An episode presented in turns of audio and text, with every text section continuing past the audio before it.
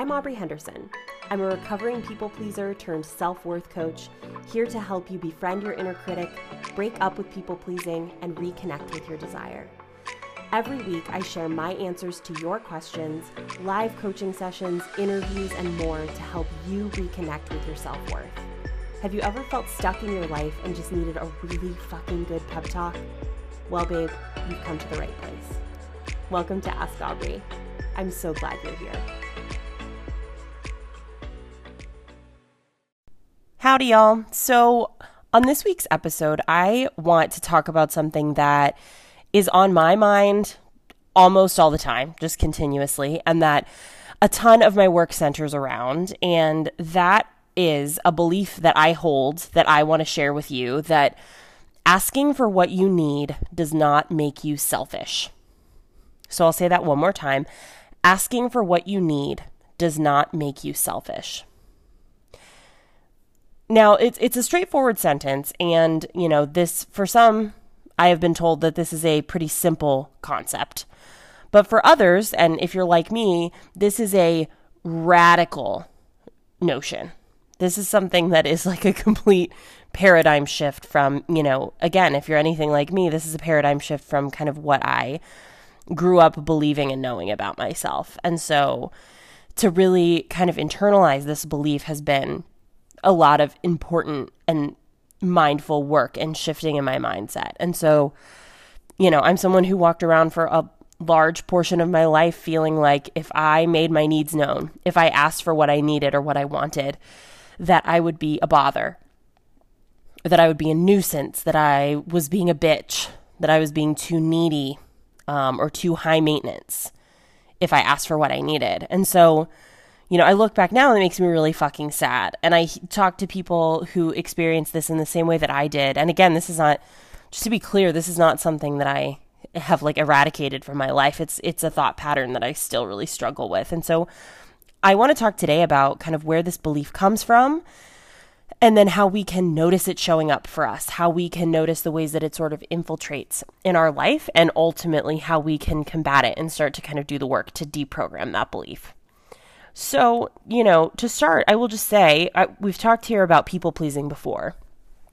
And in many ways, this idea of subverting our own needs, of not sharing our own needs because we feel that they'll be too much for others, is kind of like a core tenet of people pleasing.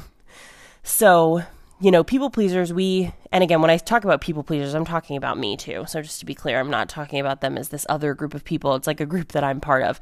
Um, so we have this lie that we tell ourselves as people pleasers that we don't have needs at all, which is laughable. Everybody has needs. We're all human, but that we don't have needs at all. So that we are like extra chill or low maintenance or easy to please or you know if you just ever hear somebody say like oh you know i don't we can do whatever we can go wherever i'm easy and so you know just this idea of like we want to be easy for other people to be around, easy for other people to care for and not like require too much from them. And so folks who are engaging in this people pleasing behavior are showing up in our relationships with the hopes of being sort of a light lift on the people around us.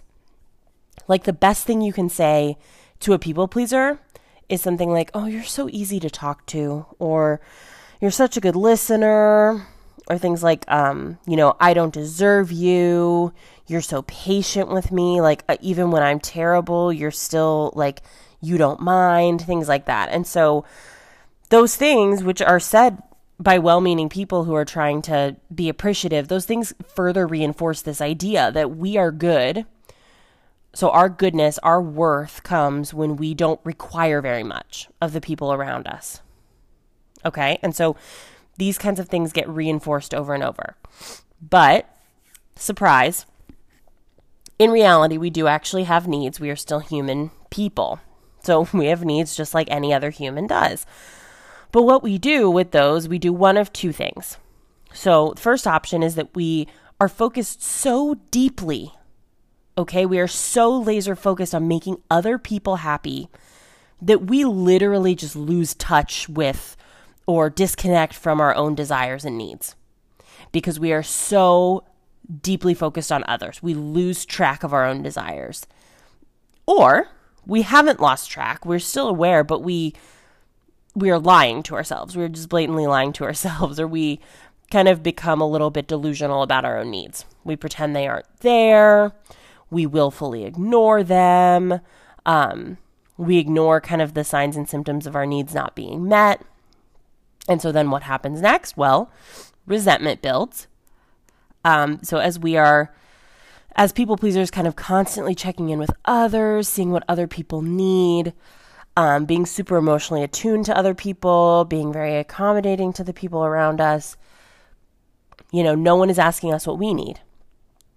Or, more realistically, they are asking us what we need, but we're responding saying things like, oh, no, no, I'm totally fine. Don't, you know, don't worry about me. And they believe us because why wouldn't they?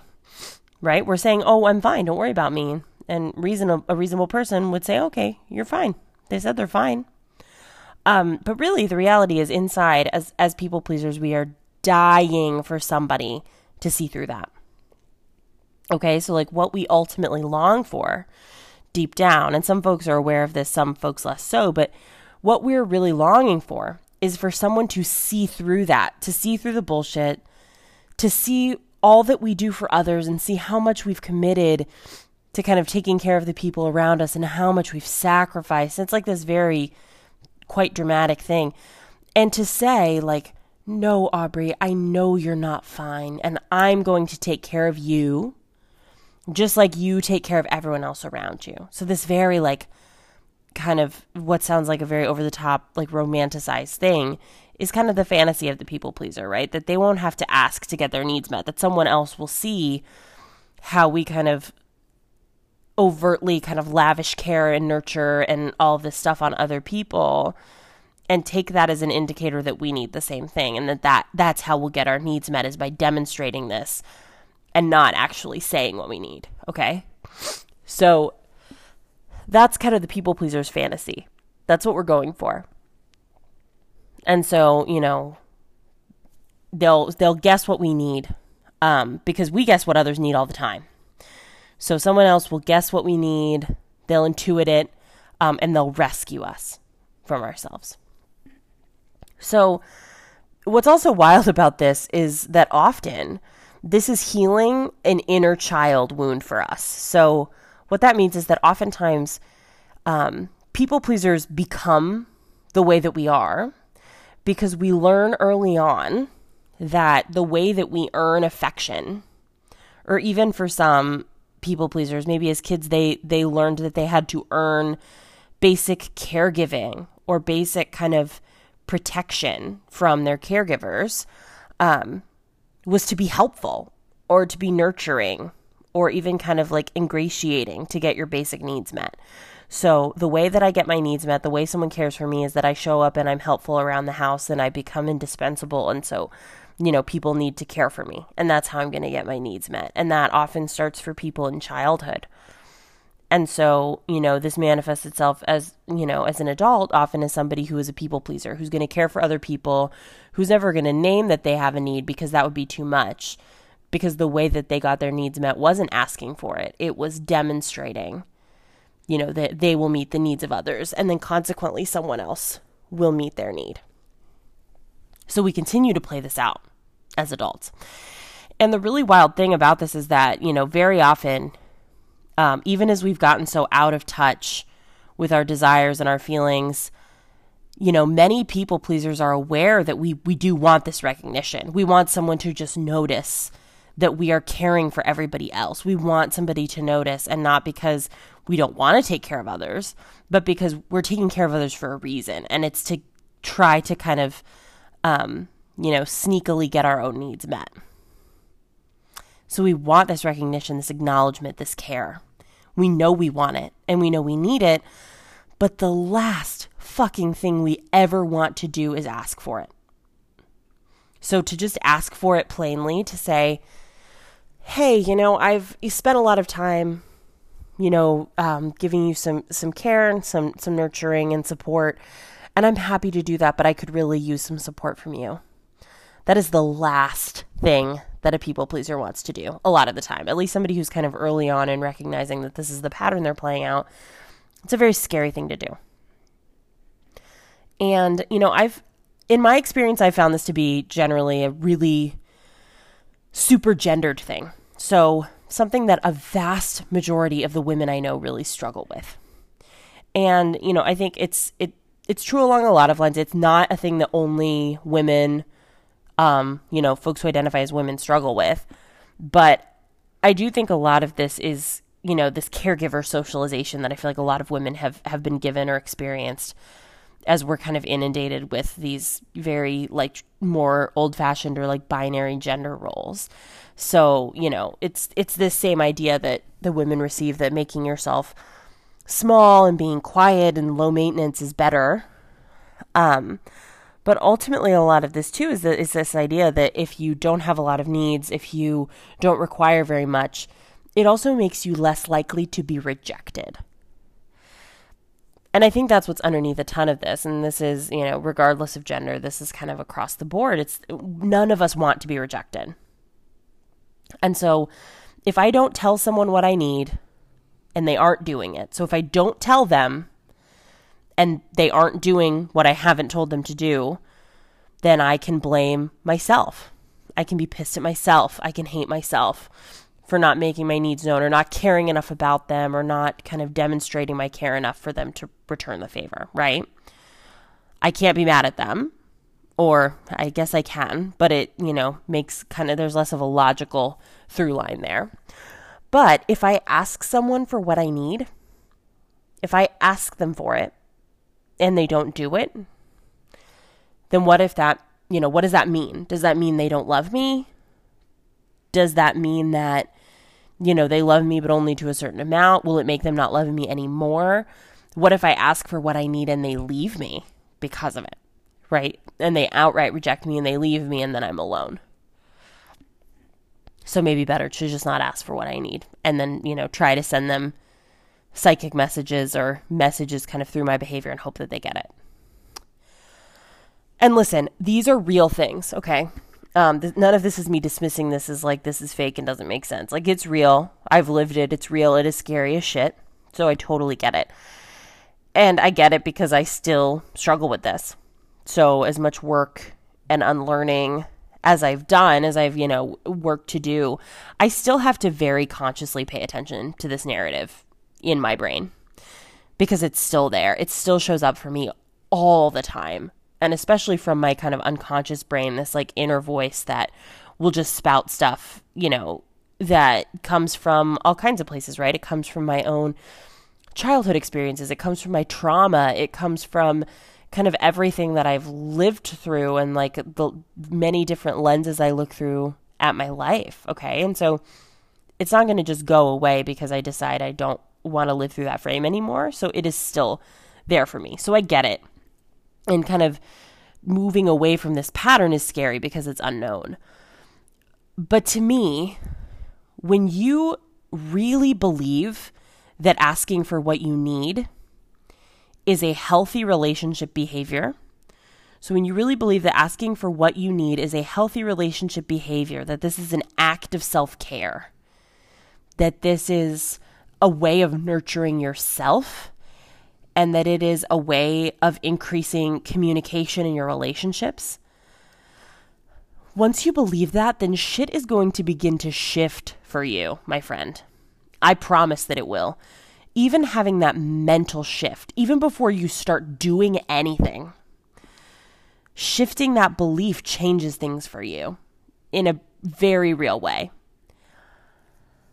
And so, you know, when you, when you believe that it's not just okay for you to ask for what you need, but when when you believe that it is healthy and good to tell your partner what you need, you are actually setting your relationship up for success. And so part of this is trusting that your partner or your friend or your family member, whoever it is, I mean, this doesn't just go for romantic relationships, right? This is kind of across the board.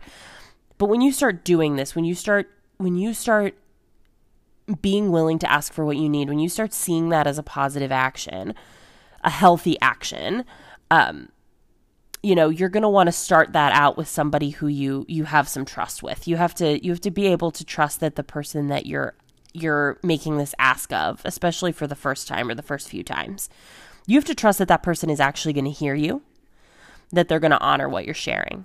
Because right what we've talked about so much of why this is scary is the fear that oh my god i'm going to get rejected so maybe first time out the gate that you're practicing this you don't go to somebody that you're pretty sure is going to reject you you might start out with somebody who's more of a sure thing, somebody who you have a ton of trust with, somebody who you know has been supportive of you in the past. And this is going to be different for everybody, but starting with a person that you have a ton of trust with when you're practicing this just to see how it feels, you know?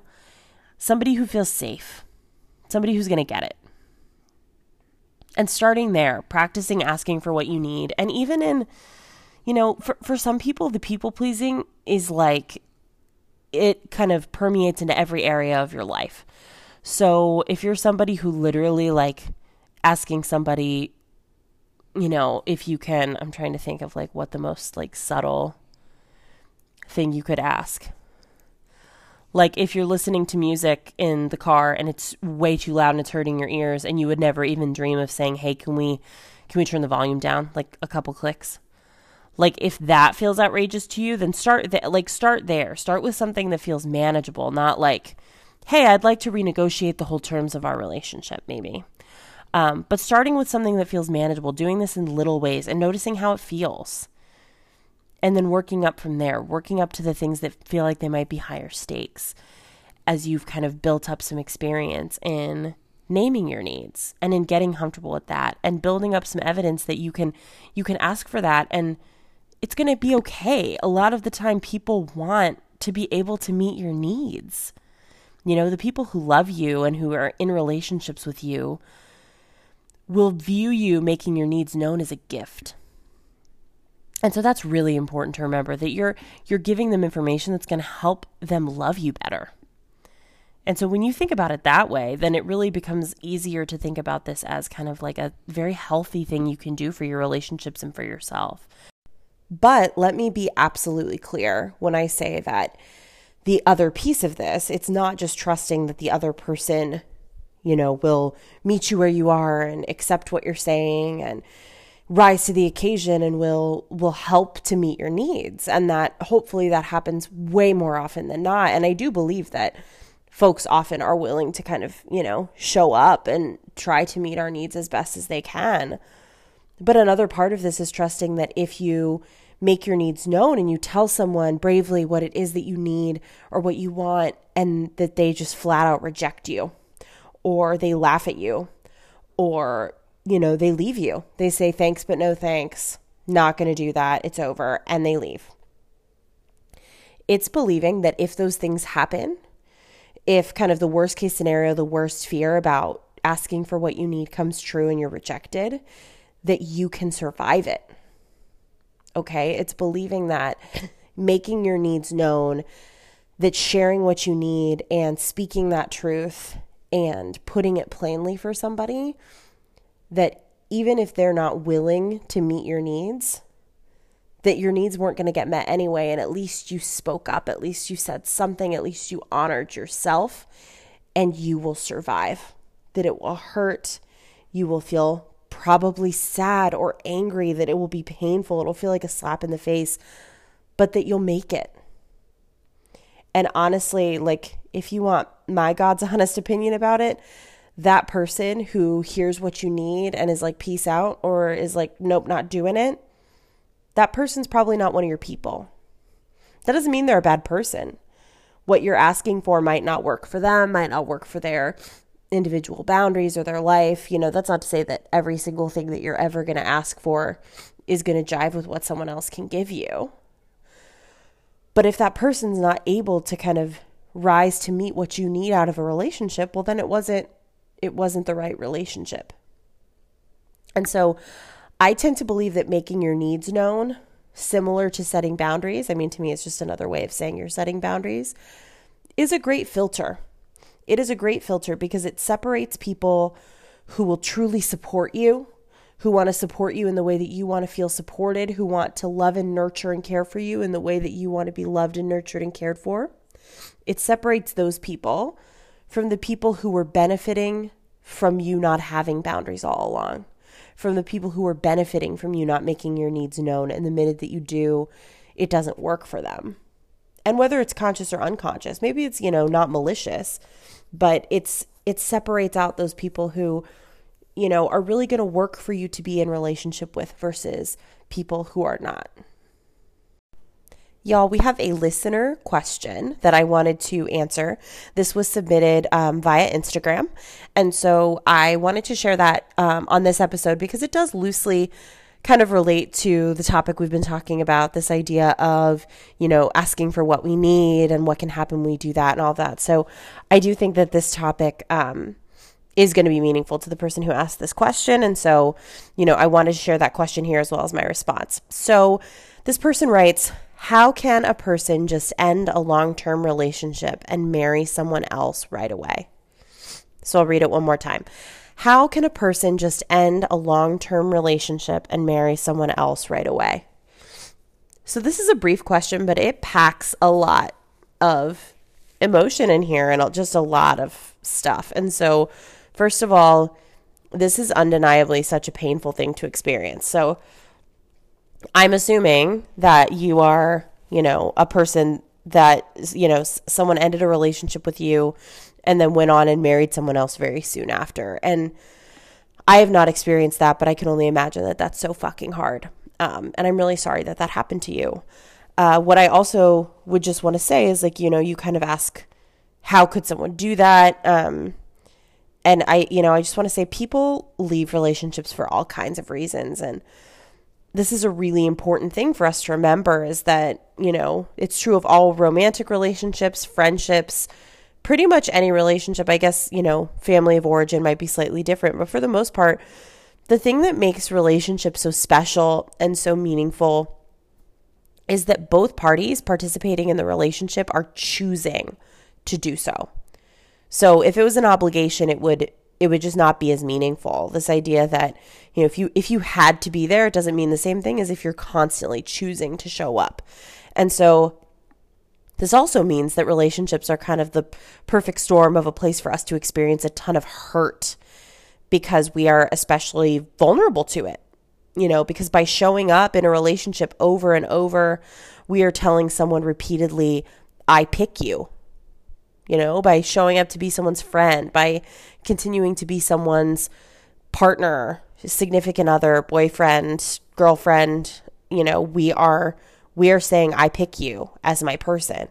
And there is always the chance that they won't pick you back or that they'll stop picking you, right?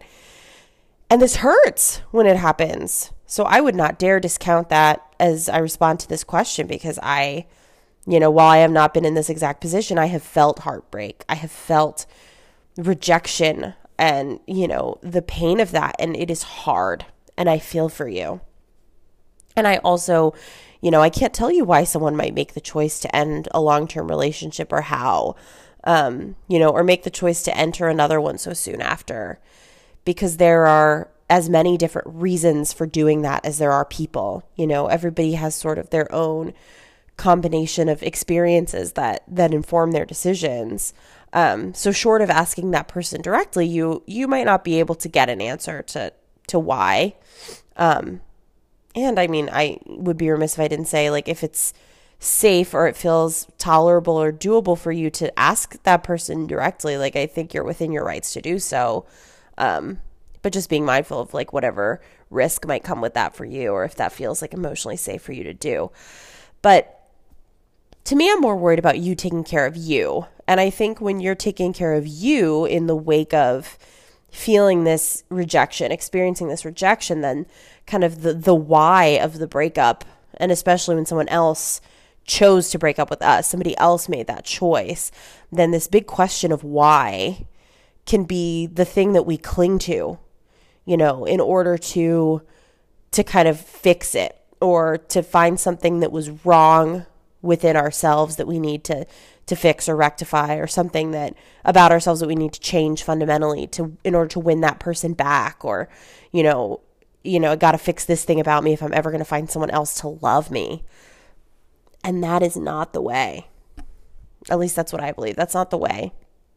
And what I'm not saying, to be clear, what I'm not saying is that, you know, because you are a person who listens to my podcast and I have immense love and care for you, that you can never be in the wrong in a relationship. I am not saying that or that your behaviors and choices can never be what contributes to a relationship ending or can never play a role or be a factor in that. That's also not what I'm saying. We all have responsibilities. We all, you know, have our part to play and relationships are, you know, a two-way street or as many as many parties are involved, that many way street. but you know, those things can all still be true and yet a relationship ending does not have to mean there is something wrong with you. So you can have made choices that, you know, or like have had misalignments with someone else, have, you know, grown apart from someone else. But someone else choosing to end a relationship with you does not mean there is something wrong with you. And what it means on the most, you know, fundamental level is that the person who has chosen to end the relationship has a need or a desire that wasn't being met in the relationship. And in this case, that they could be seeking it elsewhere potentially right? You know, it could also mean that there was a need or a desire or a condition that that you expressed or that another party expressed in the relationship that they couldn't meet or weren't willing to meet. And so they chose to end the relationship at that point. Of course, this is all like oversimplification. This is, you know, I have no, I don't know the details of this this situation that I know is is really personal for you. And so of course, you know, take everything with a grain of salt and apply what feels like it fits, but a relationship ending is not an indictment on you. Okay? It's not an indictment on your worth. And you know, at at a really high level, I just think that unmet desires, unmet needs, misalignment are the things that lead to relationships ending, not there being something wrong with any individual person. So none of those things mean that you're unworthy. None of those things mean that you don't deserve having your needs met now or ever right? They don't mean that you aren't good enough. They don't mean that you aren't anything enough. You simply are enough. And there isn't, you know, there isn't like a yardstick that you should be measuring yourself against. And I know that that's that's difficult to say, presumably when you know, you feel like somebody has left a long-term relationship and jumped right into another one. But things are complex, and I would just really urge you to not you know, have this, create meaning out of this that you're not something enough. And even if somebody has said that explicitly to you, they are wrong. They are wrong. You are worthy simply because you are a person. You are enough simply because you are a human person and you are always growing and you are always evolving. And letting an experience of pain or rejection turn us inward with, you know, hatred and unworthiness towards ourselves is not is not the way to heal. And so that doesn't mean that this doesn't feel unfair. That doesn't mean that this doesn't hurt. But being able to choose the terms of when we enter a relationship and when we leave are what make relationships special, okay? And so if you were writing to me and you were saying, Aubrey, I'm unhappy in my relationship and I want to leave, what do I do? I sure I would probably encourage you to communicate with your partner about why. So they're not left asking questions of like how can somebody do this? Why would they do this, right? But I would also remind you that it's okay to leave if you want to. Okay? It's okay to leave if you want to and you know, we have to apply that to our relationship. Someone else gets to leave the relationship just like you get to leave the relationship. The only reason that someone needs to be able to stop participating in a relationship is the desire to stop participating. You can leave because you want to. And so now for you, you know, to the the person who wrote this question, the healing work for you here is going to be reconciling how this betrayal has made you feel. Okay? So purely how it has made you feel, whether it's hurt, whether it's anger, whether it's confusion, reconciling those feelings and kind of recovering from the pain of that but also not personalizing it, right? Not experiencing this as an indictment on your worthiness. And this is going to be hard work, but I promise you that it is work that is worth doing. I wish you all the best. Thank you so much for listening to this episode. If you loved it, please take a second to subscribe on your favorite platform, leave a rating or a review, and take a screenshot and share it on social media or with a friend who needs to hear a message like this one. I love the chance to hear from you and connect with you because it gives me the opportunity to remind you that you are worthy. Worthy of wholeness and happiness and just good things. So send me the question or the topic that's keeping you up at night or that you just want to hear more about. You can send me a voice memo at anchor.fm slash Aubrey Henderson. And I can actually include any voice memos that you send me in the show, which I think is pretty rad. Or you can send a good old fashioned written message from my website at aubreyhenderson.com. I'll see you next time.